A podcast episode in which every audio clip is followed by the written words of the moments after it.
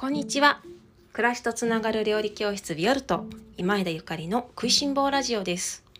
このラジオは岡山県岡山市にキッチンスタジオを持つビオルトがお送りする食いしん坊の食いしん坊による食いしん坊のためのラジオです。お料理のこと暮らしにまつわること美味しい未来につながるお話を岡山県より配信しております。皆様おはようございます。今日は2月24日水曜日です。なんだか中途半端に1日お休みだったからあ今日は水曜日かもう週の真ん中なんですね。早いですね。えっと今日私は2月の担々麺と冬の餃子のレッスン最終日です。今月は毎日毎日担々麺を作ったりとか牡蠣を餃子に包んだりとかしてきましたのでなんか今日で終わってしまうと思うと不思議な気持ちがします。えっとオンラインレッスン多くの方にご購入いただきましてありがとうございます。えっと、オンラインレッスンはねいつでもどこでも何度でもご覧いただけるというのがビオルトの、あのー、なんかマガジン方式というか雑誌を買っていただくようなあのイメージで私はこう、えっと、制作しているんですけれどもあの一方通行ではなくってね作ってみてこんな質問が出てきたとかそれからこの食材どこで手に入れたらいいのかなとかこんなアレンジどうですかとかなんかそのようなご質問とかがムクムクと湧いてきた時には、え、っとご遠慮なくお知らせいただけたらと思います。メールとかでもいいしそれから私あのラジオをね毎日あの配信しておりますのでもしスタンド FM のアプリで、えっと、ラジオの方をお聞きの方がいらっしゃいましたらレターという機能があるんですがこのレターの中レターを使って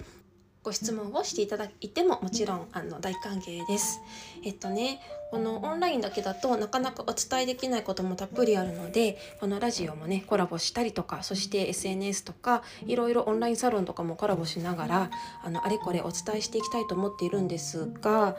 例えばねあの担々麺なんかはアレンジすると味噌ラーメンになるんですよね。アレンジすると味噌ラーメンになるんです。担々麺のレシピには豆板醤がたっぷり入っているんですがこの豆板醤を抜いてそれから、えっと、ラー油を使わずにちょっとごまを減らしてあげることであの味噌ラーメンっぽくなります。一般的な味噌ラーメンっぽくなります。そんなこんなでねいろいろアレンジをしていっていただけたらと思いますが私もあのお家では味噌ラーメンはよく作りますし家族にも大好評です。そうそう実は昨日の夜も、えっと、味噌ラーメンを作りました。ちょっとね最近ラーメン作るのが楽しくって家族もすごく喜んでくれますしあの市販のねラーメンのセットスーパーで売ってるのありますよね。あれだとなんか食べた後に口の中が疲れちゃうんですけれどもなんかやっぱり手作りはそうなそういう風にならないし好きなお味噌でね作れるのであの私も昨日の夜は味噌ラーメンを作りました。そう昨日はねお休みだったんですね。レッスンがお休みで。であのー、何しようかなってずっと思ってたんですけど私すごく休むのが苦手なんですね。すぐ働いちゃうんです。だから なんかちゃんと休むたまにはちゃんと休もうかなと思いながら、まあ、休み方が実際よくわからないんですけどで公園にでもね行ってお散歩しようかなとかなんかどっか行こうかなとか、あのー、思っていたんですが朝起きたら結構寒かったのでほらあの月曜日すごいあったかかったじゃない、ま、岡山すごくあったかかったんですよね。なのでなんかそんな気分でいたんですけどちょっと体が縮こまってしまって外に出るのもなーなんて。であじゃあ私もあの今今月ねしたくてもできなかったことしようと思って台所に張り付いてあのやりたいことをいっぱいしました。例えばあの夜間を磨くとか、まあ、休みのたんびに私夜間を磨くようにしてるんですけれども夜間磨くとすごいすっきりするんですよね。夜間磨くとかそのシンクのあの台所のシンクのステンレスを、えっと、クレンザークレンザーで磨くと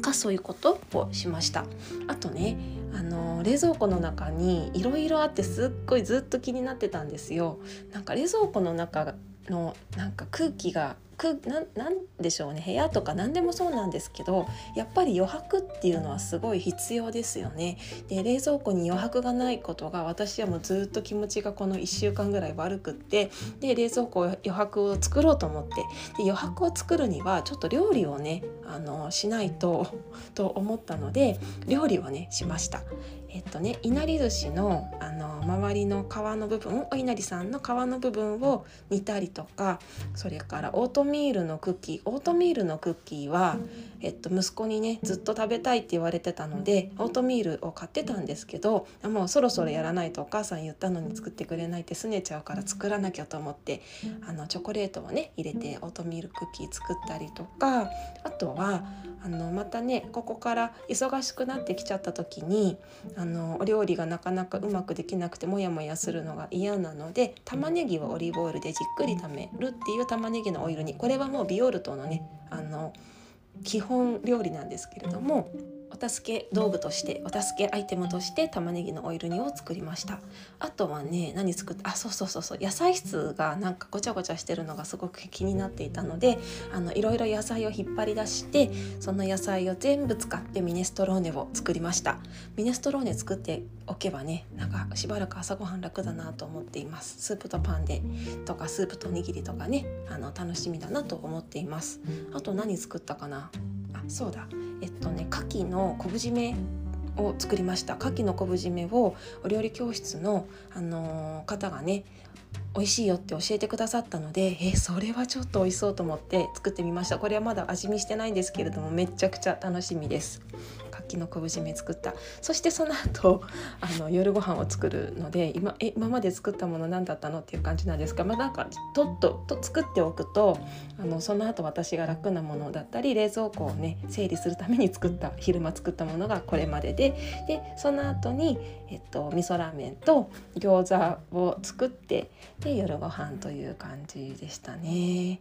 なんだかねあの普段キッチンスタジオでお料理しているんですがやっぱ家自分のあの家族のために家であの日常のねあのお料理をするっていうのはやっぱりキッチンスタジオの料理と違うんですよね。どっちもすごく大切でその皆さんお友達やえっと、料理教室の仲間のためにあのお料理を作ることも私にとっては本当に生きがいだしそして日々のあの日常の中でこういうなんか自分がすっきり生きるためにそして家族にあの美味しいって言ってもらえるためにあの料理をするのもすっごく好きなんです両方なくてはならないのでなんかバランスよくね今年はそんな風なお料理もしていけたらなと思っているところです。そういなり寿司をねあの昨日作ったんですけどいなり寿司のレシピを作ってほしいっていうあのいなり寿司のレシピを教えてほしいっていうリクエストがずっとあるんですがなかなか、えっと、ご紹介できていなくてごめんなさい。いなり寿司ねなかなかねパーフェクトに向かわないんですよね。というわけで今日は私のあの理想のいなり寿司についてもうちょっと前置きがなかなか長すぎましたが最後の少しを使って私の理想のいなり寿司についておしゃべりをしたいと思います。私の理想のいなり寿司はえっとね皮が薄くてあお揚げの部分が薄くってでご飯もちょっと少なめでパクパク食べられるものいっぱい食べられるものドンっていうのじゃなくってなんかあ美味しいって言ってさらふわっと食べれるなんかそういういなり寿司が私の理想です。その理想のものになかなか近づけたレシピができなくってまずね一つは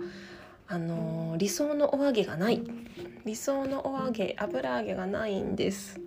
そのふわふわの軽めのいなり寿司を作るにはなんて薄くて主張しないあのお揚げが必要なんですよね。でもなかなかないんですよ。で油揚げってスーパーマーケットとかですごいたくさんの種類売ってるんですけれどもだいたいねなんか国産の大豆じゃなかったりとかそれから揚げている油もすごく気になるので揚げてる油が私の理想でなかったりとかそしてあとね消防剤とか入ったりとか添加物が入ってたりとかでなんかいろいろ理想の油揚げになかなか出会えないんですよね。でそんな中でただでさえ理想の油揚げに出会えない上にその軽い感じの油揚げをいなり寿司には使いたいなんて言っているのでないの。ないんです。なかなかないんです。ちっちゃめだけど薄くって国産大豆でえっと、添加物入ってなくって一番搾りの、えっと、菜種油もしくは、えっと、太白ごま油みたいなもので揚げてるものが欲しい欲しいんですけどないですね高くてもいいんだけど高くても買うんだけどなかなかなくって、まあ、今回ねあのちょっとね実は薄くてあのふわふわっぽくてちっちゃくて油も OK で添加物も入ってない国産大豆を使った油揚げを見つけたんですよ。見つけたのでちょっと私大量に買ってあの昨日ね煮たところなんですけれどもちょっとまだあの食べてないから食べてみて美味しかったらいいなと思っているところです。で、えっと、私のねその理想のお稲荷さんをあの数年前に食べたのねでそれが、えっと、東京の南青山にある手の島さん和食の手の島さんのいなり寿司。めっちゃめっちゃ美味しいです。もう手の島さんのいなり寿司がたを食べるために東京に行きたいぐらいの美味しさなんですよね。ちびっこのね三角のいなり寿司の中にあの季節によっていろいろな香りの具材が入っていてそれはそれはとても美味しいんです。であのちっちゃくって軽くってふわっとしてて何個でも食べれるみたいな。で手の島さんおっしゃってたのはお揚げの方をねちょっと物足りないぐらいにしておくといいんですよっていう風に教えてくださってであその物足りないさっていうのがすごく大事なんだってというのはやっぱり酢飯の酢飯と一緒に合わせるのであのお揚げの方が主張しすぎてはいけないと。もうすっごく勉強になったあの時あの一緒にねお仕事をさせていただいたことが2年前にあったんですけどもめちゃめちゃ勉強になってそしてあの手の島さんもやっぱりお揚げはいいものが見つからないので、